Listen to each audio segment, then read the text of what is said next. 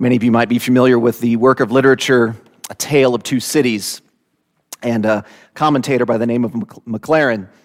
uh, titled his commentary on this section, A Song of Two Cities. You'll hear the song sung at the beginning. Isaiah 26, hear now God's holy, inerrant, and inspired word. In that day, this song will be sung in the land of Judah. We have a strong city.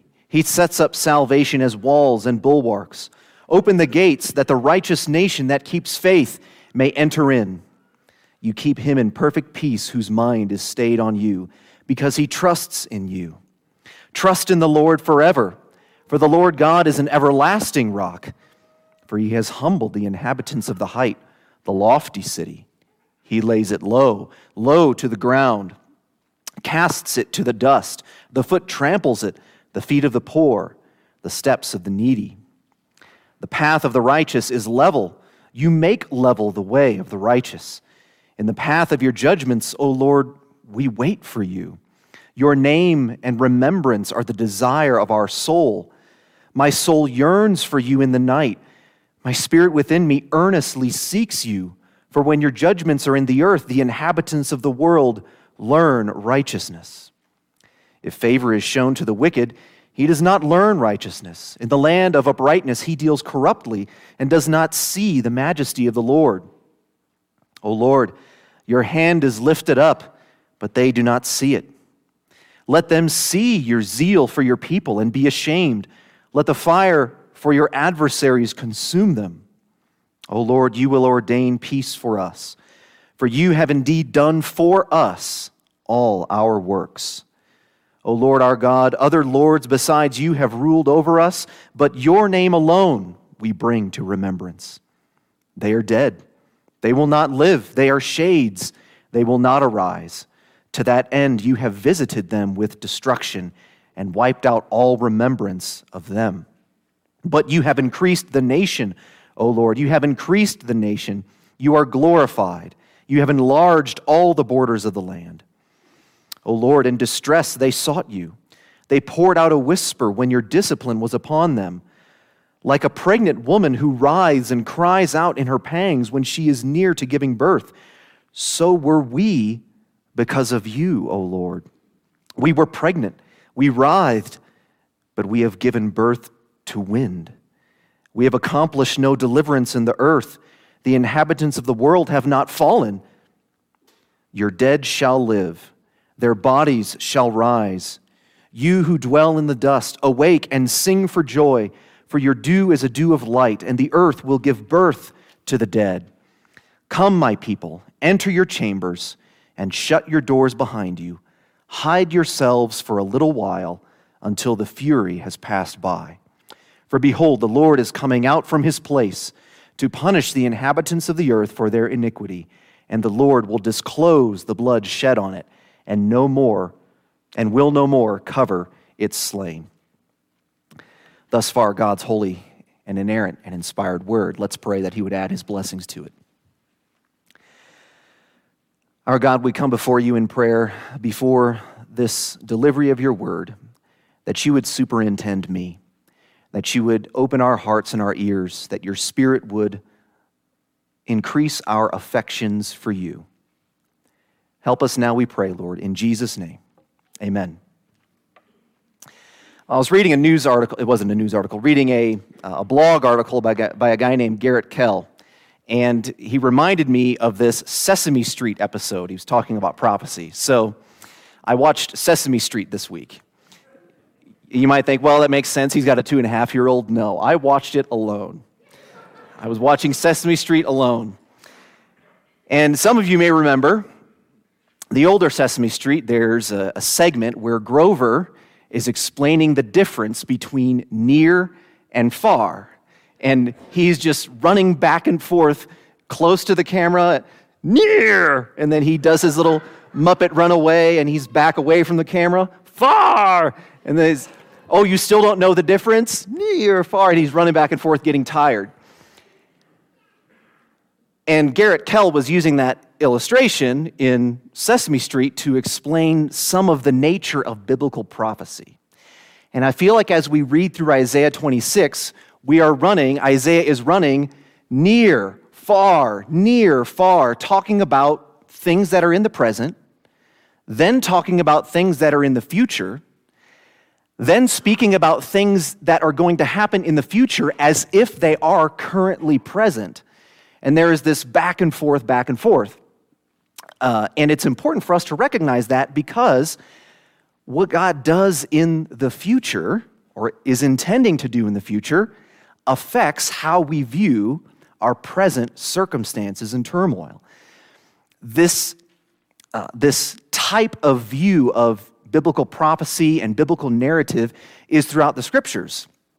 If you think of the Exodus, you know, coming out of slavery in Egypt, that is, that is the near picture. The far picture is the far better exodus through Jesus out of slavery to sin.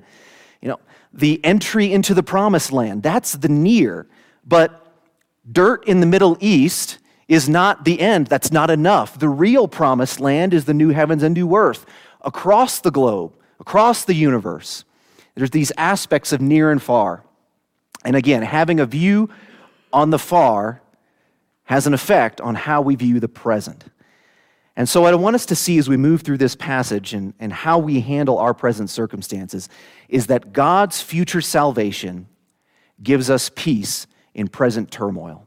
God's future salvation gives us peace in present turmoil.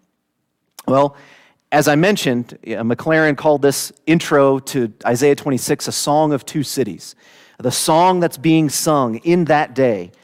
Now, Remember, this song is in that day. When we read those words, oftentimes that's speaking of some future point. Well, where have we just come from in Isaiah 25? A feast, a, a, a marriage supper, a, a great feast. Um, I can't find the verse now that has the feast in Isaiah 25. Trust me, there's a feast. And they're singing a song at this party. Imagine being at a feast, and it's not just the greatness of the feast, but it, there is a song being sung at this great feast, this great party. In that day, this song will be sung in the land of Judah. We have a strong city. He sets up salvation as walls and bulwarks. Open the gates that the righteous nation that keeps faith may enter in. This song has a strong city and in verse 5, you see a different city. He has humbled the inhabitants of the height of the lofty city. Now, the words Jerusalem and Babylon aren't written here, but that is no doubt the idea that is present.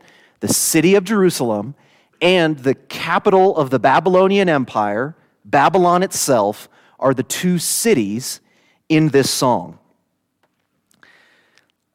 I was interested in Babylon. You remember Saddam Hussein? I haven't heard his name in a while. But yeah, he used to be around.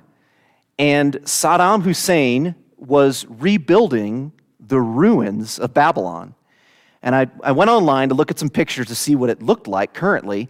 And it's, it's such a bizarre contrast because you have this rubble that is just, you know, ruins from 2000 over 2000 years ago you know rubble just no stone left upon one another. But then you have this you know rebuilding project that was going on and they're they're nice square uh, you could call them fresh buildings. Both the rubble and the new construction are vacant. Saddam Hussein was trying to rebuild Babylon, believing himself to be the heir of Nebuchadnezzar. Isn't it ironic that in the near of Isaiah's day, Babylon was brought to ruin eventually? And in the far of our current day, a, ruler who attempted to rebuild Babylon was brought to ruin. The pattern that you see throughout history of the enemies of God, that there is this fall. But that's because Jerusalem and Babylon uh, and even the new Babylon, Saddam Hussein's you know, palace, empty palace that's there, they are just typical. They are typical of a future city and a future nation. So, what is the nature of this impenetrable city? It's the true new Israel, the, the new heavens and new earth. If you look in verse 15, it's a city that is in a nation with enlarged borders. Verse 15, you have increased the nation, O Lord. You have increased the nation. You are glorified. You have enlarged all the borders of the land. The city that we're waiting for is not simply a restored Jerusalem after Babylon is defeated. It's not the current protection of the city of Jerusalem and, and nation of Israel, even though they are our, our American allies. That's not the end. The end is a nation whose borders go beyond Israel, who extend to the ends of the earth. That's the real, true future Israel. And notice how its salvation, or notice the nature of its salvation.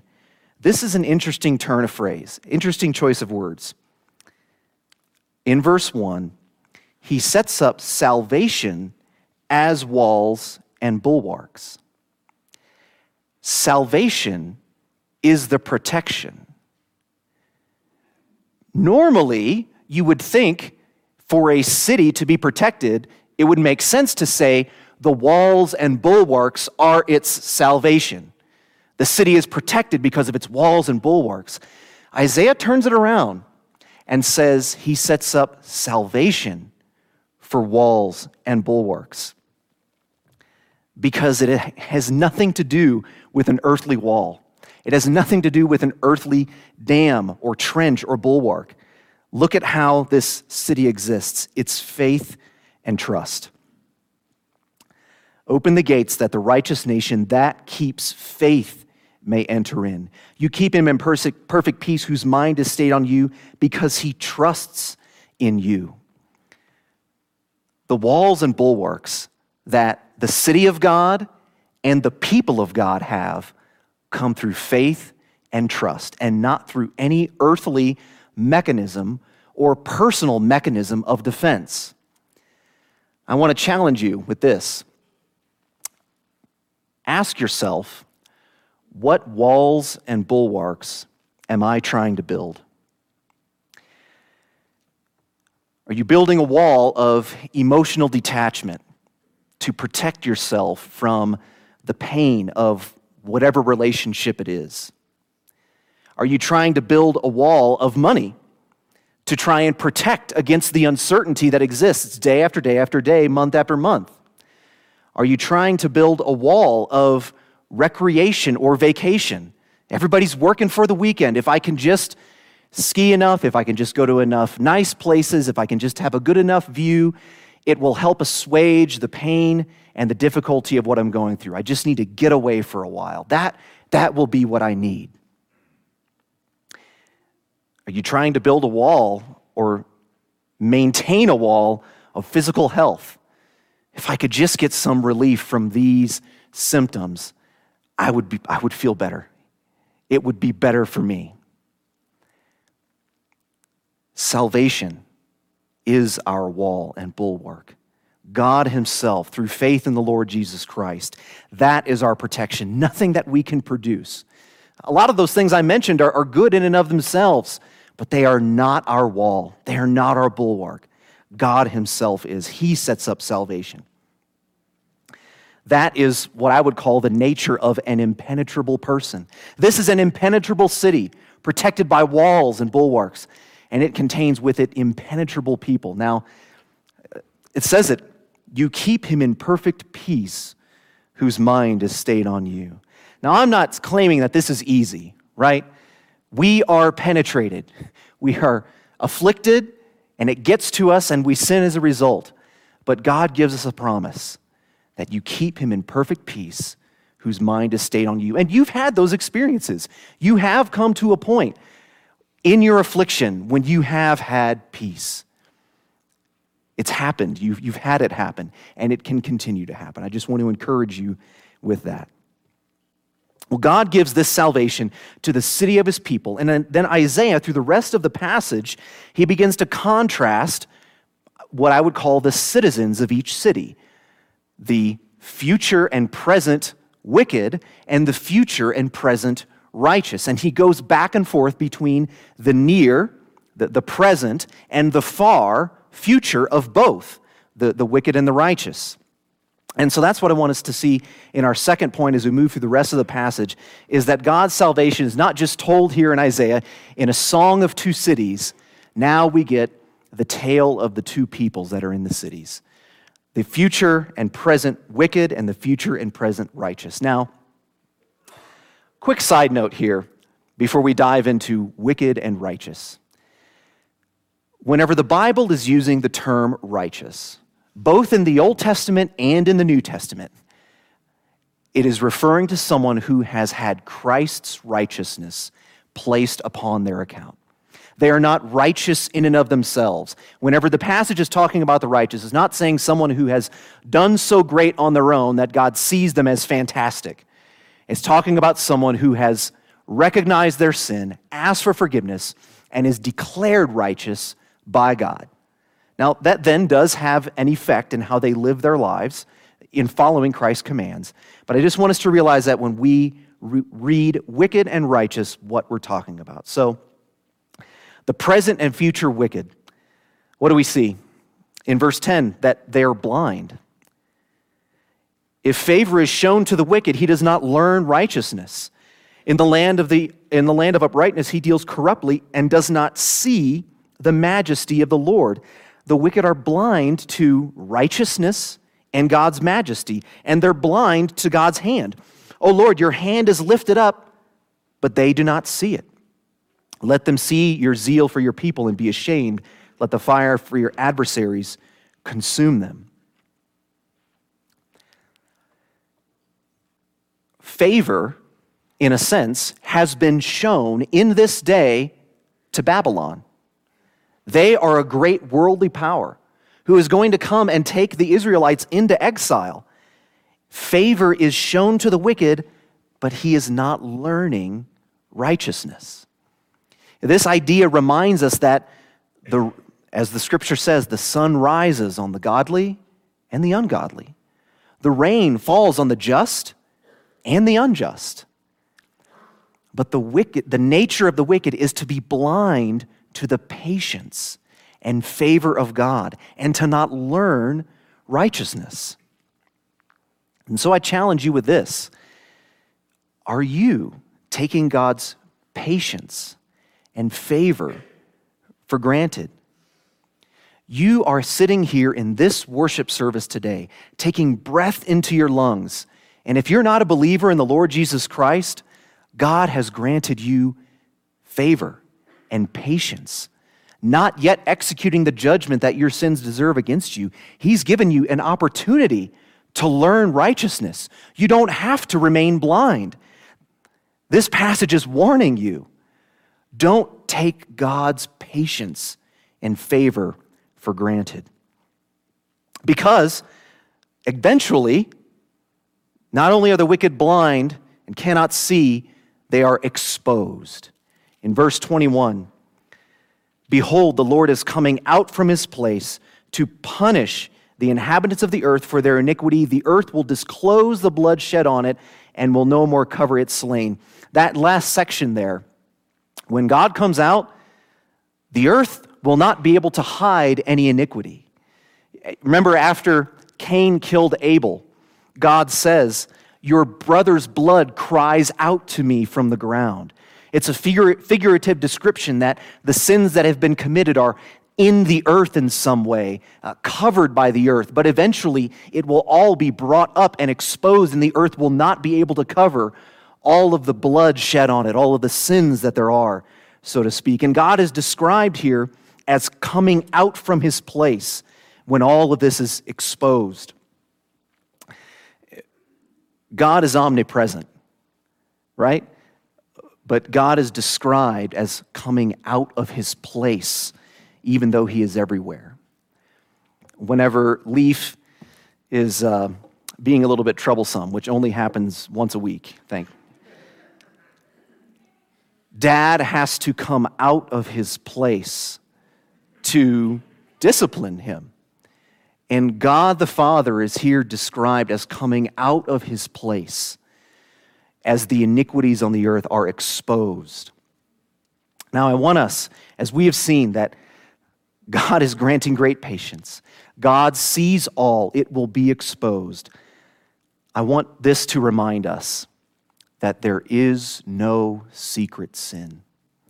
There is nothing that is hidden from the sight of God. Hebrews reminds us of this no creature is hidden from his sight, but all are naked and exposed to the eyes of him to whom we must give an account.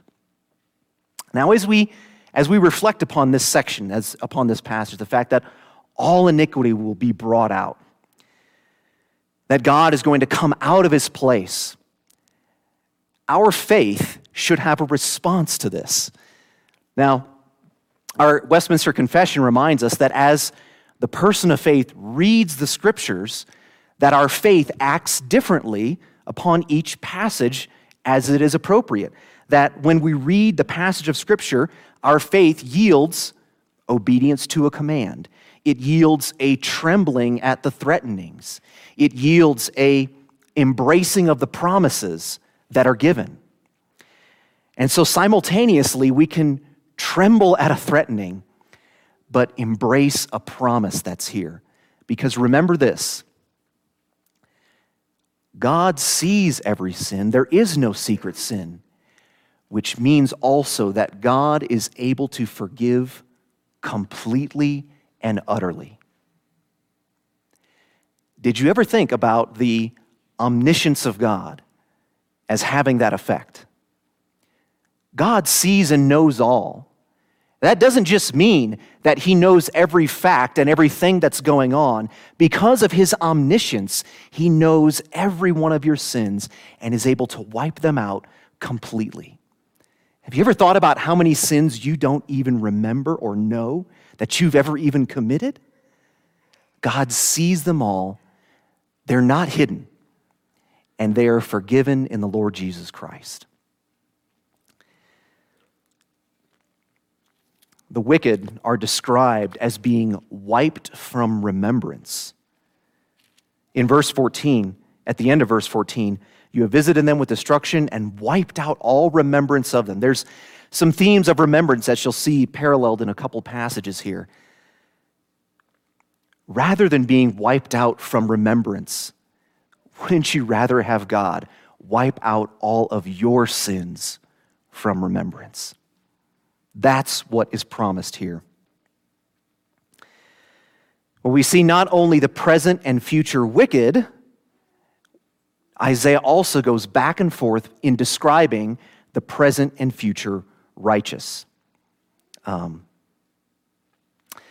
the present and future righteous have a level way. Look in verse 7. The path of the righteous is level you make level the way of the righteous.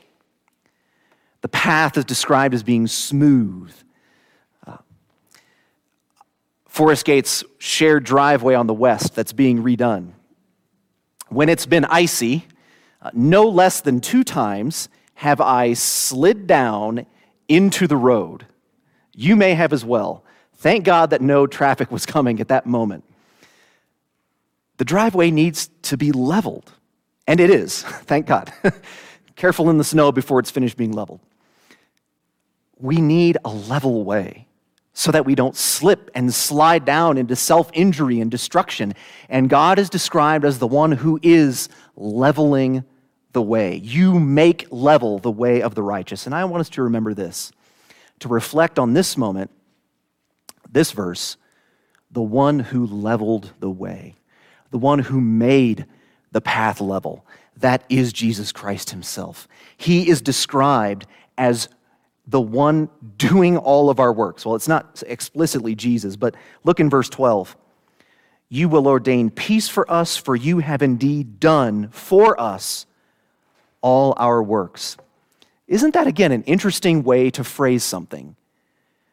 God has done for us our works.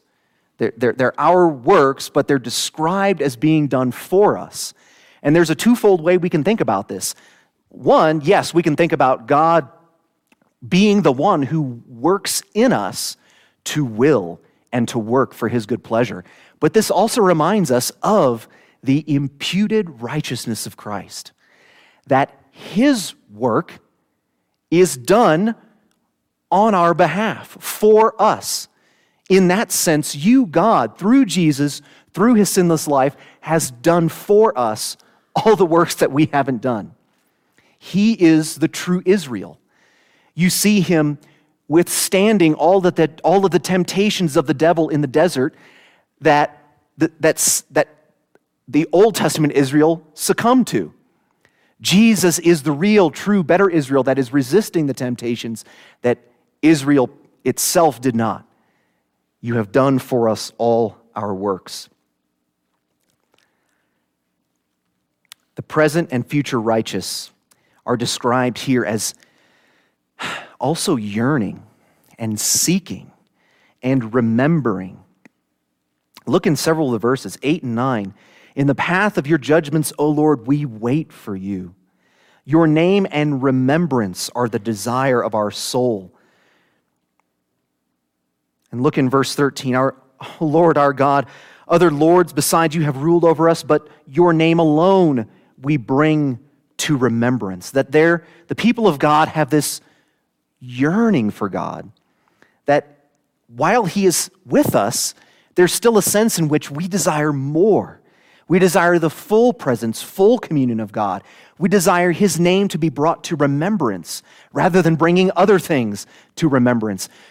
Even the Lord's, even the afflictions that have lorded over us, in a sense, the righteous can forget about them because we bring your name to remembrance, O Lord.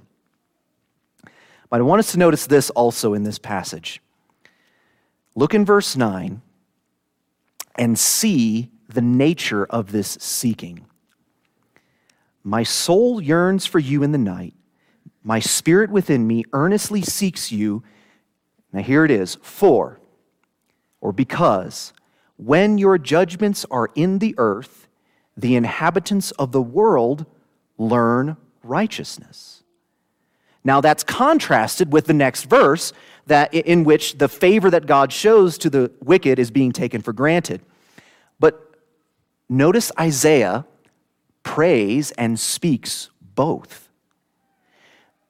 He is earnestly seeking God on behalf of the wicked in the world that when they see your judgments, they would learn righteousness. But simultaneously, there are many who take it for granted, and he prays for God's judgment to fall upon them. These three verses here are one example of how we can pray simultaneously against our enemies and for our enemies. That there is a sense in which we ask for both. God, would you stop the mouths of the wicked? Would you, would you execute your judgment upon them? But Lord, when you afflict them, when you visit them, would they see that they need you? Would their heart be drawn to you in conversion? Would the result of your wrath being shown not be a hardening of their heart against you, but be a softening of their heart, and that you would open their heart by your Spirit? This is the way in which we pray for our enemies and at the same time, in a sense, against God's enemies. We can do both. And that's how, as you read the scriptures and you see those imprecatory prayers. Uh, a prayer of imprecation is, is a prayer of God judge them, break the teeth of the wicked. But there is a twofold way in which we pray against, but also for. And that's right here in these verses. Isaiah is praying for the inhabitants of the world, that they would learn righteousness. Well, God's people are also the, the present and future wicked are in present distress and praying for deliverance. Look in verse 16. Isaiah is describing the people of Israel. O Lord, in distress, they sought you. They poured out a whisper prayer, a whispered prayer when your discipline was upon them. That as God's discipline was upon Israel, Israel cries out in prayer. Matthew Henry, I loved on this particular section. He says, See our need of our afflictions. Before, before affliction, prayer came drop by drop. And now they pour out. They poured out a whispered prayer when your discipline was upon them. Comes like water from a fountain. Afflictions bring us to secret prayer. Now, this prayer is, you know, a whispered prayer, but it also is, in a sense, loud, screaming loud. Isaiah uses his own illustration. I didn't have to come up with one. Like a pregnant woman who writhes and cries out in her pangs. I'm in verse 17, when she is near to giving birth, so were we because of you, O Lord. He describes God's people as wailing, crying out like you're in labor. But they're not only in distress, not only praying for deliverance, unfortunately, at least in this present moment, they're disappointed. Verse 18 We were pregnant, we writhed, but we have given birth to wind. We have accomplished no deliverance in the earth, and the inhabitants of the world have not fallen. God's people praying for deliverance, but it hasn't, it hasn't happened. The enemy hasn't fallen. The inhabitants of the world have not fallen. The disappointment and grief. Isaiah is grabbing onto, put it bluntly, Isaiah is grabbing onto the concept of a miscarriage to describe the great pain and disappointment that God's people feel when we aren't delivered. A side note of application here how tenderly we should treat those who have gone through what Isaiah is describing here. Some of us know this reality more than others. But Isaiah's main point isn't to talk about how we should treat parents who have lost a child. Isaiah is using that as the expression of great disappointment for not seeing deliverance. The church and its people go through times when there is no temporal deliverance. These people won't stop oppressing me. Work is still terrible. This sickness is not going away, and it may never go away. My relationship is still rocky. It's not getting better. I feel like someone who is wanting to give birth, and I'm in pain, but there's nothing. That's what Isaiah is describing. And in times when there is no temporal deliverance, Isaiah turns our eyes to the eternal future resurrection in that next verse. Verse 19, your dead shall live. He, Isaiah switches in verse 18 from the present distress, no deliverance, to Fast forward far in the future, your dead shall live. Their bodies shall rise. You who dwell in the dust, awake and sing for joy, for your dew is a dew of light, and the earth will give birth to the, to the dead. Isaiah speaks of, notice the, there's a contrast here in a couple of these verses. Isaiah is speaking of the future resurrection of the dead of God's people who are in present affliction and he speaks of the present wicked as if they are already dead. In verse 14, they are dead. They will not live. They are shades. They will not rise. To that end, you have visited, with them, you have visited them with destruction. The tale of two peoples. One is spoken of as if they are already whispered away. No more remembrance. The other, God's people, your dead shall live, their bodies shall rise. Isaiah calls us to look at eternal deliverance, that there will be a resurrection of my body, there will be a resurrection of my relationships. Did you ever think about that? That it is not simply our bodies that are restored, our relationships with one another are perfected. Our working relationships, our relationships with our parents, our siblings, our sons and daughters, brothers and sisters in the Lord, everything will be restored. It's hard. It's hard not feeling temporal deliverance. But there will be a day when there is eternal deliverance. And because we can look to that in the future, it affects us now, how we deal with it now. Uh, I was preparing this sermon this week, going through this passage, and my best friend Adam is, is texting me simultaneously because his mom is dying. Uh, she died this past Tuesday. I, I, actually fly out this afternoon to Illinois. Pray for me. Uh, and he's texting me. And his mom became a believer 15 months ago because of her, essentially, the, one of the impetuses was her diagnosis. Being diagnosed with glioblastoma of the brain, brain cancer, she saw her own mortality and came to Christ 15 months ago. And my best friend Adam is texting me. He says, My mom is a couple hours from meeting Christ face to face. Some time goes by, and he says, It happened she's with the Lord.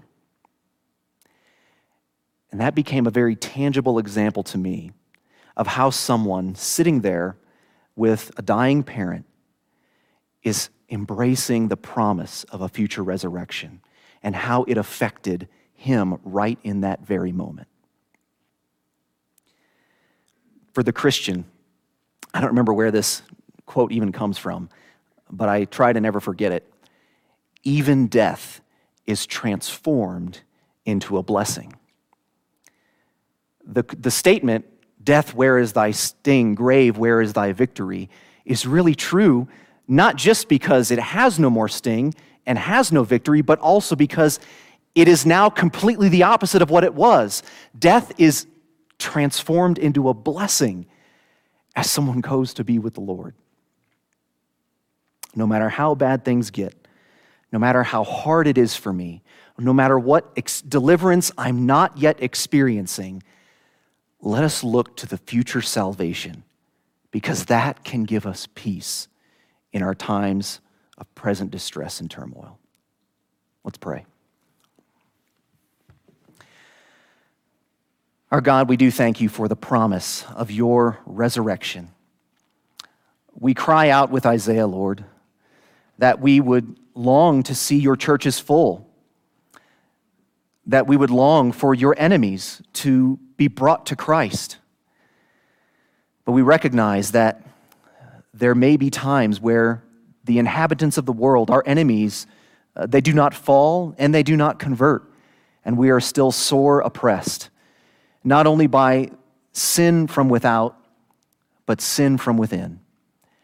And so, Lord, we ask that you would give us an eye on the eternal, an eye to the future salvation and resurrection, that a time whenever all things are restored and every tear is wiped away, that we can look forward to that and that it would affect us now as we live our lives. Help us, we pray. In Jesus' name, amen.